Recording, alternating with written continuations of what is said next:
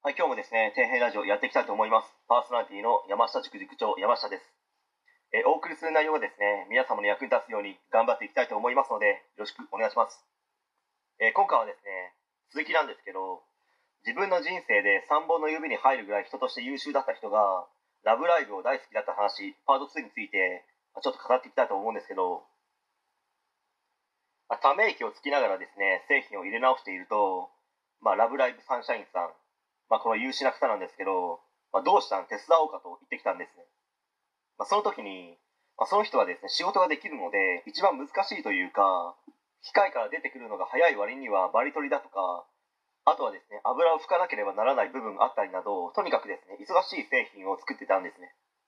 まあ、当然、いや、いいですと、もう自分でやりますので気にしないでくださいと言ったんですけど、まあ、手伝ってくれるんですよね。しかも走って手伝いに来て、ある程度終わったらですね、また走ってその忙しい作業をやりに戻っていくんですね。しかもすごい気さくな人で話も面白くて、正直言ってこのラブライブさんみたいになりたい、ならなければいけないと思っている部分はありますね。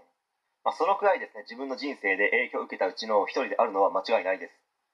まあ、パート1で出てきたですね、嫌な正社員の人に対しても、すごい積極的に話しかけて、まあ、当然ですね、話しかけるたびに怒られるんですよ。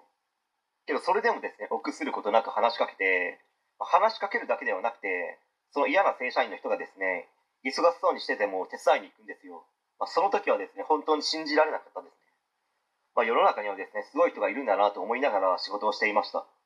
まあ、そして毎日ですね、仕事がやることがありすぎて、忙しいわけではなくて、ま、暇な時もあるんですね。ま、掃除してるだけとか、ま、箱作りで半日が終わってしまうとか、ま、そんな日もありますね。ま、その時にですね、いろいろ話をしていて、ま、趣味は何ですかとか、まあ、みたいに聞いたと思うんですけど、まあ、そうしたらですね、アニメが好きなんだみたいなことを言ったんですね。じゃあガンダムとかドラゴンボールとか、その他にもいろいろ詳しいんですかと、まあ、一番好きなアニメは何ですかと質問したら、まあ、うん、そうだねと、まあ、ラブライブが一番好きかなと言ったんですよ。まあ、最初はですね、何のことかわからなくて、ラブライブと、なんか聞いたことあるなと思いながら、まあ、あ、そういえば前に NHK でやってたよなと、まあ、はっきり言ってしまえば、この優秀な方はですね、ガチオタだったんです。まあ、年齢はですね、確か45歳ぐらいだったと思います。まあ、その後、その仕事はですね、冬前に一旦期間終了ということで、まあ、たった数ヶ月間だけのですね、仕事だったんですけど、まあ、このラブライブさんにですね、出会えたことは自分の中で財産になってますし、人が人をですね、成長させるっていうことは、まあ、こういうことなんだなと、もう実感してますね。